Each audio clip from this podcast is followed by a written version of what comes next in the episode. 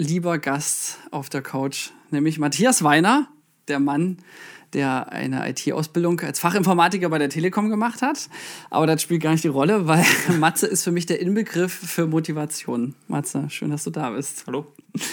Und das Verrückte ist, dass Matthias aber dann Gangster-Rap-Videos produziert hat, mit 14 einen Matrix-Film animiert hat, der wirklich teilweise aussieht wie mit Matrix-Effekten gesehen. Wer nicht weiß, was über Film, es war 2014 verdammt schwer, sowas zu tun. Matze war 15 und hat es trotzdem einfach getan. Dann die Filmfirma Pigmention gegründet und ist nun heute auch Mitbegründer der Sons of Motion Pictures Filmagentur und mein großer Kollege und der Mann, der alles animiert. Was Matze nicht animieren kann, kann keiner im Umkreis von 200 Kilometern hier animieren. Und deswegen äh, schön, dass du da bist und heute äh, Crazy Stories mitgebracht hast. Ich habe mich dich als Gast für dieses Thema unbedingt gewünscht, weil, äh, glaube ich, niemand so oft aufgestanden ist. Ähm, ja. Wie du. Kann man das so sagen? Weißt du, was ja, ich meine? Ja, vielleicht ja. also aufstehen tun, glaube ich, viele Menschen, aber ähm, aus so einem Tiefpunkt wieder rauszukommen, das äh, weiß ich nicht, wie viele das schon erlebt haben und ich wünsche es auch keinem, äh, solche Tiefpunkte zu erleben, aber ja. Was äh, für ein Tiefpunkt war es denn? Reden wir jetzt von den Gangster-Rap-Videos oder? Äh, nein, die äh, tatsächlich nicht. Also ähm, ich äh, habe eine chronische Krankheit, die äh, wurde so mit 17, 18 bei mir diagnostiziert, ein Morbus Crohn ähm, und hat halt äh, ja schöne, unschöne Nebenwirkungen und ähm, 2014 wurde ich tatsächlich da sehr schwer und sehr lange operiert, ähm, habe da auch ein gutes Stück von meinem Körper verloren und ähm, ja, war danach aufgewacht mit starken Schmerzen, fünf, sechs Schläuchen, die aus mir rausgeguckt haben und ja, mit einer Behinderung, die mich mein ganzes Leben begleiten wird. Und ähm, habe da, ja, wirklich, äh, kann man nicht anders sagen, ich habe tagelang geweint und habe äh, nach einem Lichtblick geschaut, äh, raus, wieder aus diesem Loch rauszukommen, den ich wirklich als absoluten Tiefpunkt bezeichnen würde. Aber das ist krass, weil, wenn man Matze kennt, ich glaube, also wirklich niemand, den ich kenne, außer vielleicht ein Kameramann, aber ich glaube, der macht das heute auch nicht mehr, arbeitet so viel wie du. Also ich glaube, wir zwei nehmen uns da äh, wirklich nichts und das finde ich beeindruckend, weil das ist nicht nur mal für ein halbes Jahr, sondern seitdem ich, wir zusammenarbeiten, ich glaube fünf Jahre, ähm, arbeitest du, also ich meine, wir kriegen manchmal irgendwie halb drei irgendwelche Nachrichten und du beantwortest die aus wie selbstverständlich oder, ne, das ist ja so ein Austausch.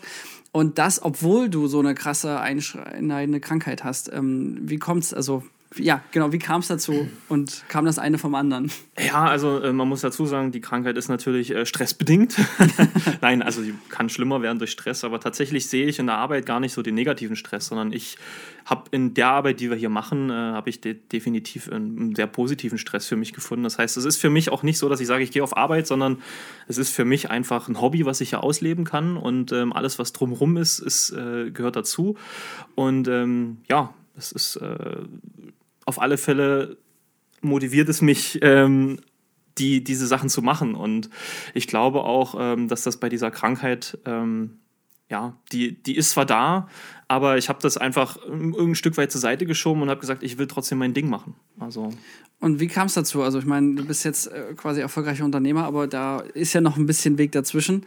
Als du im Krankenhaus warst, 2014 sagtest du, ne? Ja, da, da gab es ja Big Menschen ja quasi auch schon. Mhm. Aber ähm, ich sag mal, war zu zweit in der WG. Also das stimmt, das ja. Also äh, ich hatte diese Krankheit natürlich schon längere Zeit. Wir haben ja 2010 angefangen mit Pigmention und ähm, es wurde halt immer ein bisschen schlimmer, ein bisschen schlimmer. Ich habe das auch gemerkt. Ich war auch beim Arzt, so eine Untersuchung und hier und da und irgendwann hieß es dann, ja, äh, eigentlich müssen wir ins Krankenhaus. Und ähm, ja, da steht man so vor verendeten Tatsachen auch. Äh, wie du schon gesagt hast, wir waren dann nur zu zweit und äh, wenn auf einmal die Hälfte der Arbeitskraft wegfällt für mehrere Monate, ist das nicht ganz so spaßig. Ähm, gerade weil man da zusätzlich auch noch die, die Verlustängste hat, ne? man hat. Man hat seine Ausbildung abgeschlossen und keinen Job angenommen, weil man sich selbstständig machen wollte und äh, vier Jahre äh, oder zwei Jahre später dann ähm, steht man da und es äh, heißt hier, sie müssen jetzt mehrere Monate ausfallen. Wie lange warst du da im Krankenhaus? Äh, tatsächlich äh, 42 Tage. Oh, also das ist äh, eine sehr lange Zeit gewesen, der Heilprozess und äh, was sind das, fünf Wochen, sechs Wochen irgendwie so? Ja, ne? ja, genau. Ähm, und ähm, die ersten zehn Tage, würde ich sagen, waren wirklich die Hölle. Also da. Äh, wie, wie alt warst du da? Das war äh, 2014, jetzt muss ich überlegen, da war ich zehn Jahre älter, also zwei, 25, glaube ich, ne? wenn ich das nicht verrechnet habe. Und äh, ja, da da war man quasi eigentlich mitten im Leben. Ne? Und ähm, auf einmal haut es dich da so raus und du, du liegst da und äh, kannst nicht hoch, kannst dich nicht wirklich bewegen. Ähm, dir tut alles weh und äh, du kannst nichts essen. Äh, da ging einfach gar nichts. Ne? Also der, der Körper war völlig, völlig, äh, also man muss auch, ich muss auch sagen, diese elf Stunden, die man da im OP gelegen hat, die fühlen sich an, als hättest du äh, drei Monate durchgearbeitet. Also da ist, äh, da, da, kommst du nicht einfach mal so und sagst, jetzt geht's weiter, sondern da hat dein Körper dermaßen abgebaut, auch in den Tagen, die ich da im Bett gelegen habe. Mhm. Äh, ich war, glaube ich, bei 48 Kilo Körpergewicht, bei knapp 1,90 Größe. Alter Schwede. Da ist äh, einiges aufzuholen gewesen. genau. Und was hat den Twist? Ich meine, jetzt wissen wir ja, dass das die Geschichte ein Happy End hat und noch ein zweites Happy End, was ich aber nicht spoilern möchte. ähm, was, ja, wie, wie kam es dazu? Ich meine, das also, passiert ja auch nicht aus Versehen. Ja, also ich habe auch, äh, für mich musste ich etwas finden, das mich quasi selber motiviert, weil ich wusste, ich komme hier nicht ich komme hier nicht weiter. Also ich habe da festgehangen in diesem Loch und ich wusste aber auch äh, tagtäglich, äh, es muss ja irgendwie weitergehen. Oder es geht halt gar nicht weiter. Ne? Also es gab nur diese zwei Optionen. Ähm, dazwischen ist, ist, ist keine Option gewesen. Und ähm, ich habe tatsächlich dann da gelegen, konntest ja nicht viel machen. Ne? Hast, hab mein Handy gehabt und äh, habe mir tatsächlich eine Motivationsplaylist zusammengestellt. Also damals hatte ich auch noch kein Spotify. Ich habe halt die Lieder, die ich hatte und habe gesagt, Mensch, was sind eigentlich die, die, die tollsten Songs? Und ich habe so gehört und dann hast du so angefangen, so mit dem Fuß mitzuwippen. Und das war irgendwie, hast du wieder Leben in den Körper gekriegt. die Titelmelodie von Pokémon. Ja, zum Beispiel. ich hatte wirklich Tetris dabei, ja. Also die Tetris-Melodie war in meiner Motivationsplaylist, komischerweise. Und ähm, irgendwann konnte ich auch wieder mal so ein paar Meter laufen und ne, das ging ja dann schon auch langsam bergauf, auch wenn man halt mit dieser Gesamtsituation trotzdem erstmal klarkommen musste. Ähm, und irgendwann habe ich mich, ich weiß nicht, ich habe, da stand ein Ergometer auf dem äh, Krankenhausflur, so, so ein Ding, wo du trampeln kannst. Und mhm. äh, ich hatte natürlich überhaupt keine Kraft. Ne? Ich weiß, ich habe am ersten Tag, wo ich mich da draufsetzen konnte, das war so nach zwei Wochen, da habe ich keine Ahnung, ich war zwei Minuten bei 20 Watt. Das ist wahrscheinlich das, was so ein Hamsterrad auch hat. Und äh, da bin ich, äh, da war ich völlig kaputt. Also ich habe es gerade wieder so zurück in mein Zimmer geschafft. Und aber das, da habe ich Musik gehört. Ich bin auch gerne Fahrrad gefahren früher, also wirklich sehr gerne. Mhm. Und das war so, ähm, mein, mein Dreh- und Angelpunkt war Aufstehen, Playlist. Ich bin den ganzen Tag mit dieser Musik rumgelaufen und habe versucht, meinem Körper wieder Leben einzuhauchen. Ja. Aber interessant. Ich meine, ich kenne das nur vom Aufstehen, wenn man müde ist und hat einen langen Drehtag vorher, dann belebt mich Musik wieder zurück in die Realität oder ins Büro in dem Fall oder zum nächsten Drehtag.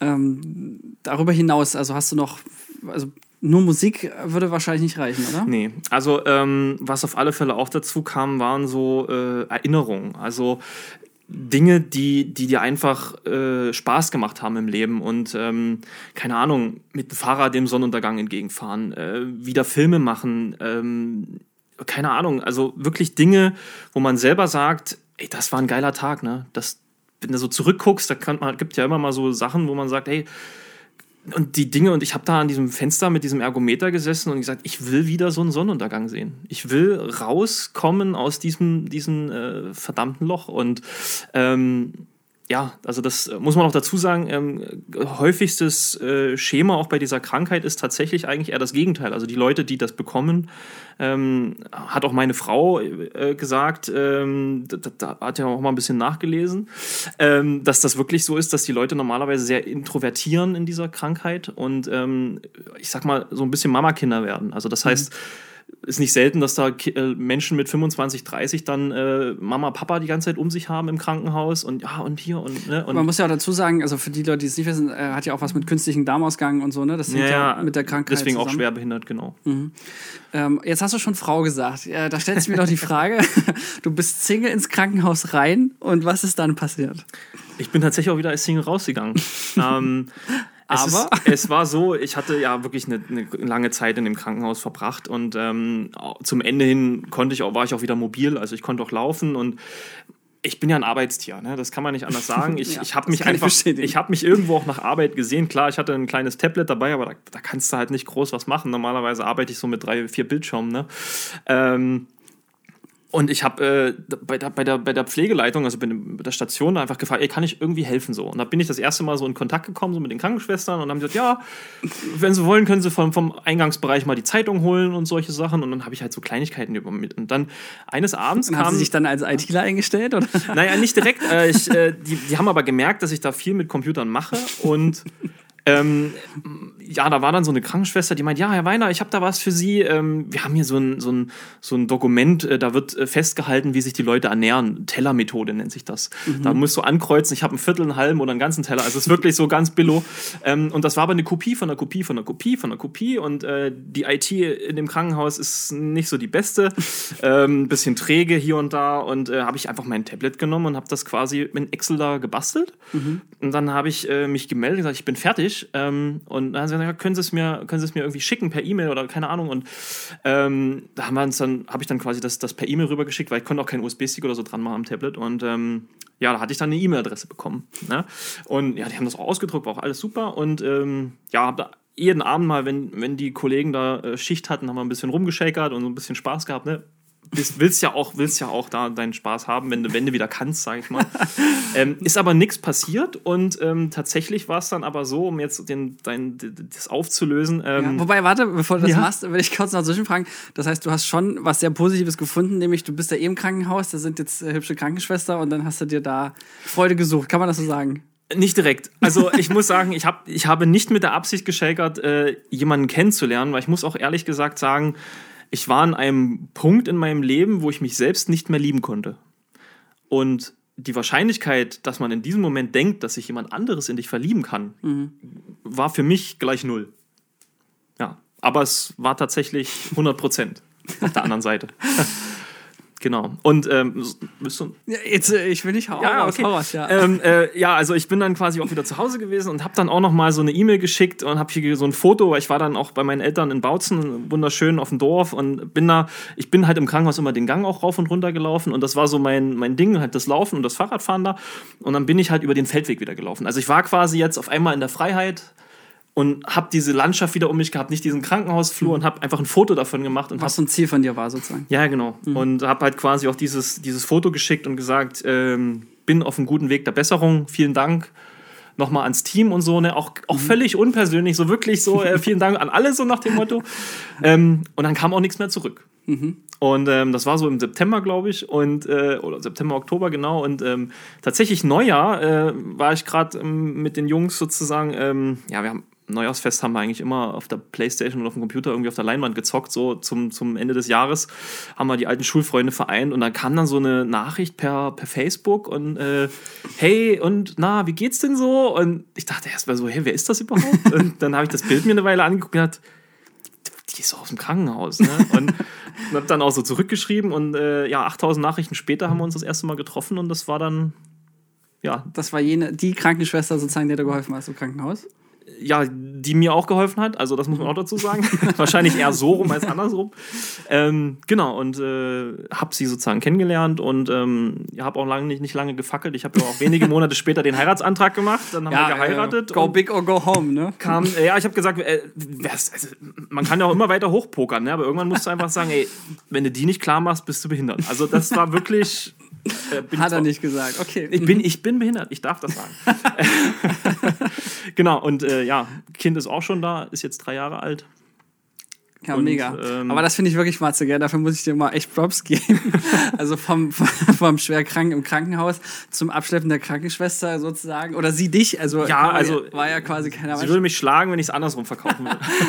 okay, also sie hat dich auserwählt, meinst ja, du, ja? Doch, durchaus. Sie hat auch, ich habe sie auch gefragt, sag mal, wie kam das eigentlich? Mhm. Äh, sie hat mich ja auch innerhalb des Teams immer als Sheldon bezeichnet, weil ich war so ihr Sheldon. Das ist so witzig, weil diesen Vergleich habe ich, als bevor unsere Firmen fusioniert sind, habe ich das Gleiche gesagt über dich. gesagt, das ist Sheldon aus dem Film, aus der Filmbranche. und, und, und sie hat, ich habe halt so gefragt, wie kam das eigentlich, dass du dich in mich verliebt hast? Und, und, und sie hat halt gemeint, normalerweise, das habe ich erst leider schon gespoilert, ähm, sind die Leute, die diese Krankheit haben, wirklich eher so, ähm, ja, ich sag mal, ein bisschen trostlos und weniger lebensfroh motiviert in irgendeiner Form. Und sie hat das, sie war total davon fasziniert, dass ich halt genau andersrum war. Mhm. Und dass das so selten war. Und äh, es hat sie irgendwie, äh, ne, also es ist nicht so, dass man sich einfach so in einen Patienten verliebt, also sie hat sich wirklich in diesen Charakterzug quasi verliebt, dass man halt, ähm, ja, nicht aufgibt, sondern da kämpft für, für das, wofür es sich halt lohnt zu leben. Eine wunderschöne romantische Geschichte, wirklich, Matze. Also, wenn du noch älter wärst, du weißt, ich mache immer nur Dokumentarfilme über alte Männer. Vielleicht komme ich da nochmal drauf Wir zurück. sind ja noch eine Weile hier. Also. ja, das stimmt. Das ist auch das Ding. Mit dir weiß ich auch definitiv, gehe ich äh, in Rente oder wir verkaufen die Firma früher. Aber auf jeden Fall, wenn wir Filme machen, bis, äh, bis zum Abwinken. Ähm, und das finde ich so krass. Also, äh, das heißt, dein Happy End und deine Motivation wurde belohnt aufgrund, also, du hattest ein Happy End aufgrund deiner Motivation. Verstehe ich das richtig, oder? Ja, es war also es war nicht die Motivation, äh, dieses Ziel zu erreichen, sondern ich habe mich quasi rausgekämpft und als Belohnung habe ich tatsächlich, mhm. ja, aus dem extrem Schlechten ist etwas extrem Schönes geworden. Und dafür bin ich auch super dankbar. Und ich glaube auch, es hat mir auch ein, ein ganzes Stück weit äh, natürlich auch über den Berg weiterhin geholfen, weil es gab ja dann auch noch ein paar Operationen und eine Tiefschläge, weil eigentlich sollte das ja auch mal wieder zurück äh, modifiziert werden, sag ich mal. Und mhm. dann wurde mir aber nach einem Jahr gesagt, äh, sorry, ist nicht, das muss alles raus. Und du bist jetzt auch immer noch bei der Dialyse, oder? Also ich zumindest im Kalender. Und nee, Dialyse ist es tatsächlich nicht, es ist ähm, äh, Infusion. Infusion, genau. sorry, ja. Ja, mhm. also ich ähm, bin natürlich äh, werde wahrscheinlich auch mein ganzes Leben Medikamente nehmen müssen, ähm, die mein Immunsystem so richtig schön runterprügeln. Das heißt, Corona ist äh, für mich noch weniger Spaß als für alle anderen auch, aber mhm. ähm, ja, muss da, muss da auch zusätzlich noch ein bisschen aufpassen, genau. Bist ja in guten Händen. Ja, definitiv, ja. Also. Und jetzt ist es aber so, ähm, wenn du, also kannst du jetzt rückwirkend darauf ausbauen, zu sagen, du hast gute Motivation, weil das alles Pillepalle ist im Vergleich zu dem, was du durch hast. Also schöpfst du immer noch aus diesem Tiefschlag was Positives heute oder was motiviert dich heute aus, aufzustehen? Also motivieren. Weil ich meine, man könnte jetzt auch sagen, du ja, bist verheiratet, du hast ein Kind und that's it. Also ich sag mal, die größte Motivation, die bei mir äh, existiert, ist, wenn, äh, wenn, wenn, wenn, wenn, wenn, wenn andere sowas sagen wie, äh, das ist nicht gut oder ne? Also wenn man, kennst du dieses Gefühl, wenn du, wenn du was gemacht hast und dann kommt jemand und sagt sowas ganz Palabers dazu, irgendwie so, ja, habe ich auch schon besser gesehen.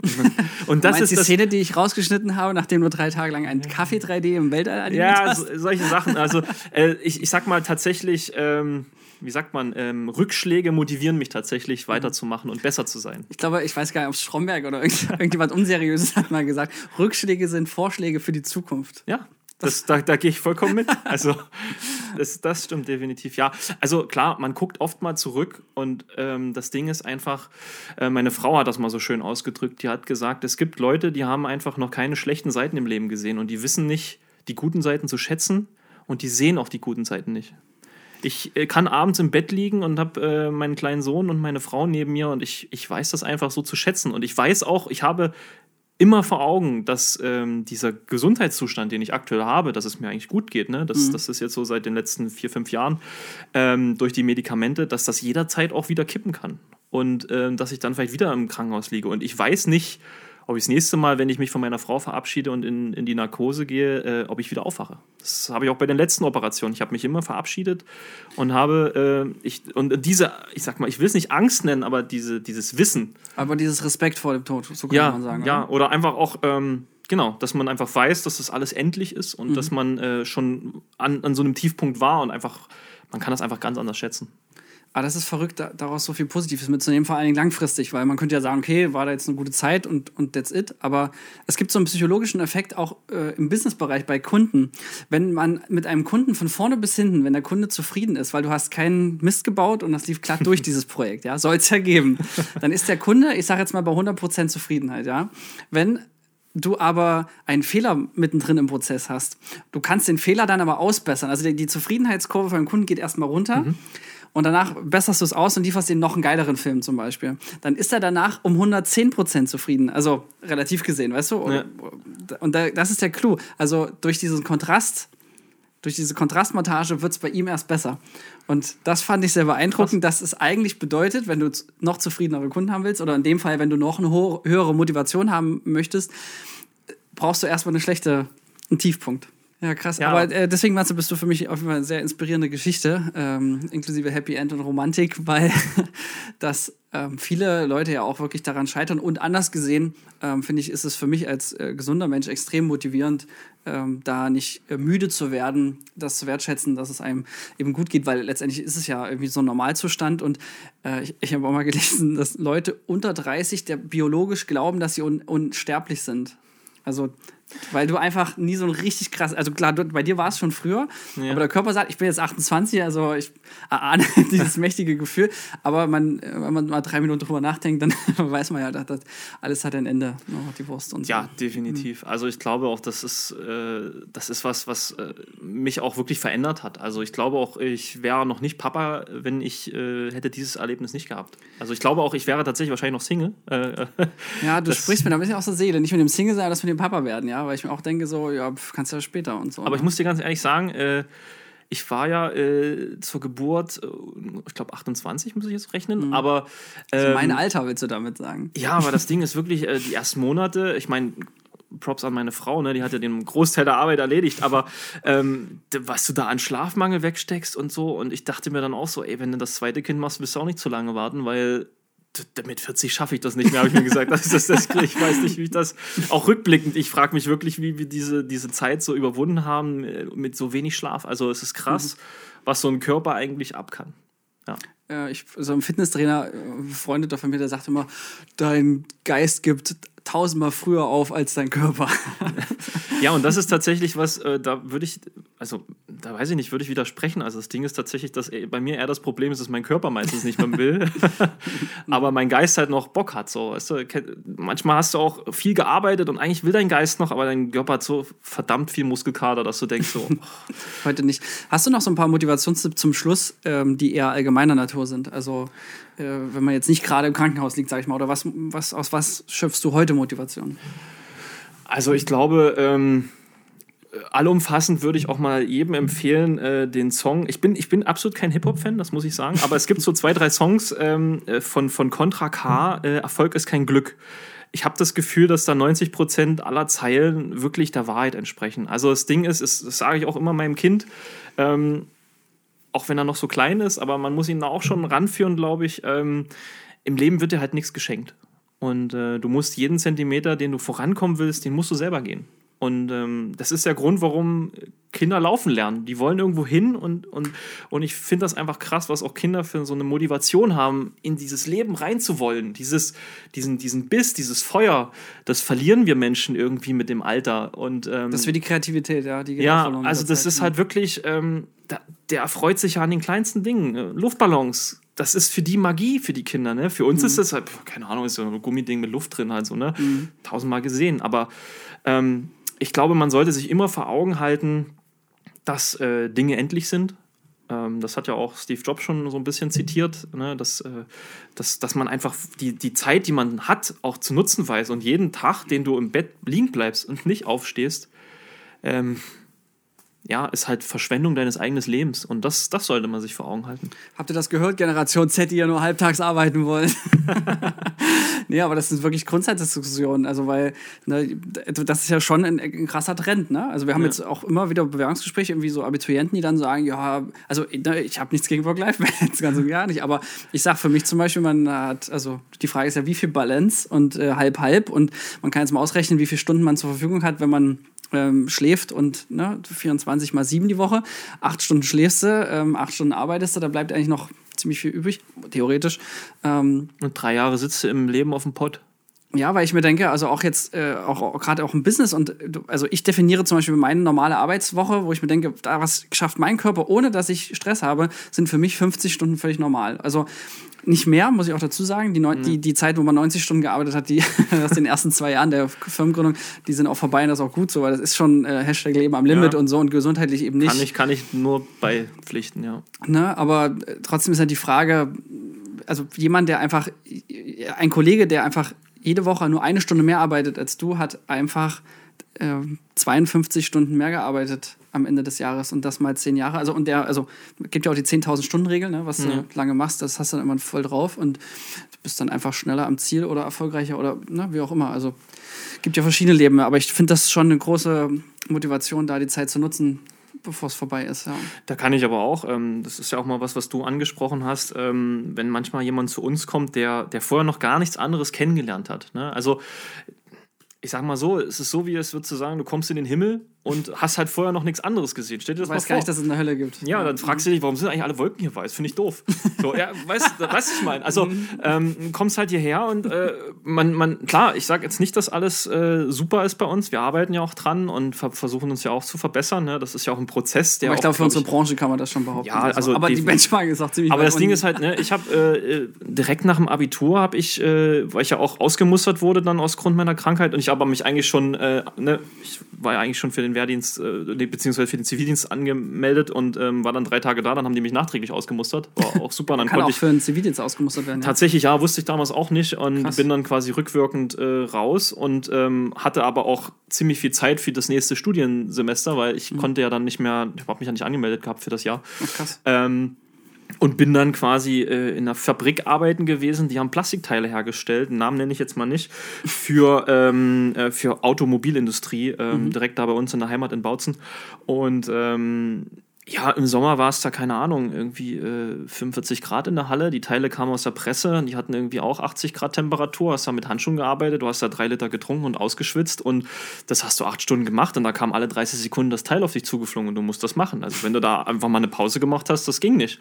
Und ähm, das halt acht Stunden am Tag. Ne? Und äh, da bist du einfach, äh, und, wenn du dann nur 4,50 Euro die Stunde verdienst, da gab es noch keinen Mindestlohn. ähm, das war halt, äh, für viele war das halt normal. Äh, ich habe auch absoluten Respekt vor, Leute, die, vor Leuten, die so eine Arbeit machen. Ähm, das muss auch jemand machen, weil die Maschinen können das nicht.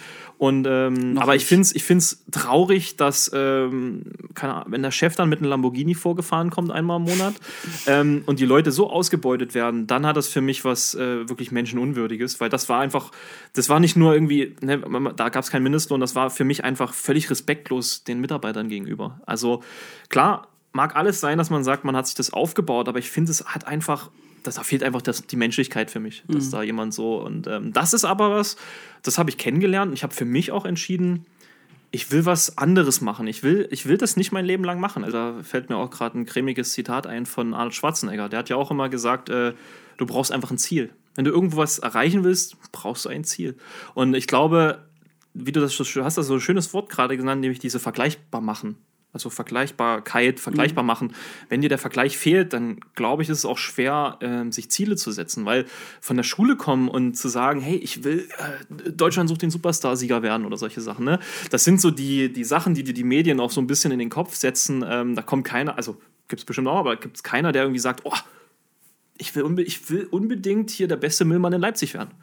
Es sind Jobs, die muss jemand machen, ne? Aber ähm, ich, wenn du, wenn du nichts anderes gemacht hast, wenn du keinen äh, Vergleich hast, dann kannst du dir auch schwer ein Ziel setzen. Ne? Also ich glaube, dadurch, dass ich habe auch Fanarbeit früher gemacht, ne? ich habe bei Sphäron gibt es nicht mehr, die haben so die Modems gebaut, für Arcor gibt es auch nicht mehr. Ähm, aber äh, äh, das waren so die Sachen, da habe ich auch äh, gesessen und irgendwelche Dinger zusammen. Also ich habe wirklich viel sowas gemacht und ähm, da habe ich für mich echt rausgefunden, dass mein Ziel ist eigentlich was anderes. Also ich wusste damals auch noch nicht, was mein Ziel ist, genau tatsächlich. Ähm, aber äh, ich wollte ja nie was mit Film machen tatsächlich. Also jedenfalls nicht beruflich. Dafür waren deine Filme aus der Matrix schon ziemlich gut mit 15. Ja, äh, ich wollte äh, tatsächlich wollte ich mir mein Hobby nicht kaputt machen. ah. ja das ist auch aber- eine äh, legitime Strategie. Das, äh, Und äh, ich habe dann tatsächlich erst Maschinenbau studieren wollen, habe dann aber nach einem halben Semester abgebrochen, weil ich gemerkt habe, das ist mir alles zu theoretisch und habe dann, wie gesagt, die praktische Lehre gemacht bei der T-Systems und habe das auch überhaupt nicht bereut. War ein, waren super geile drei Jahre da. Ähm, Grüße auch an die Telekom. Ähm, dü, dü. und ähm, äh, das war, äh, das war schon, äh, schon gut so. Also, ja. Ich habe ja tatsächlich früher immer davon geträumt, bei ILM zu arbeiten. Für die, die es nicht kennen, Industrial Light and Magic, das sind so die, die haben auch damals äh, äh, äh, Star, Star Wars, äh, die erste Star Wars, äh, Jurassic Park.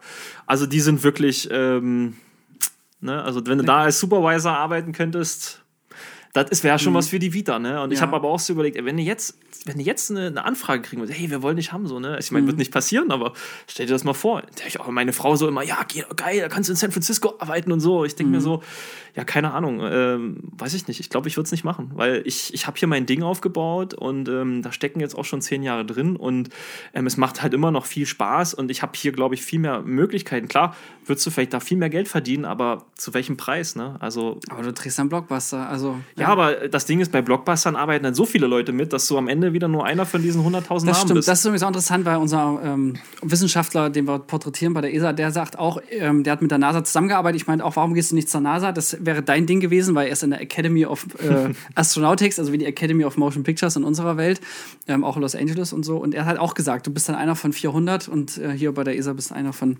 50 oder so. Ähm, Fand ich eine, eine sehr schöne Antwort an der Stelle. Ja, bin ich froh, Matze, dass wir hier bleiben, in Lollywood und nicht in Hollywood. Na, gucken wir mal, wo es hingeht, ne? Obwohl du die Skills hättest du dazu, definitiv, ja. Cool, Matze, vielen Dank für diese extrem motivierende Folge. Ja, alles klar. Dann, make it snow. Wir bedanken uns bei der Filmagentur Sons of Motion Pictures GmbH für die Unterstützung.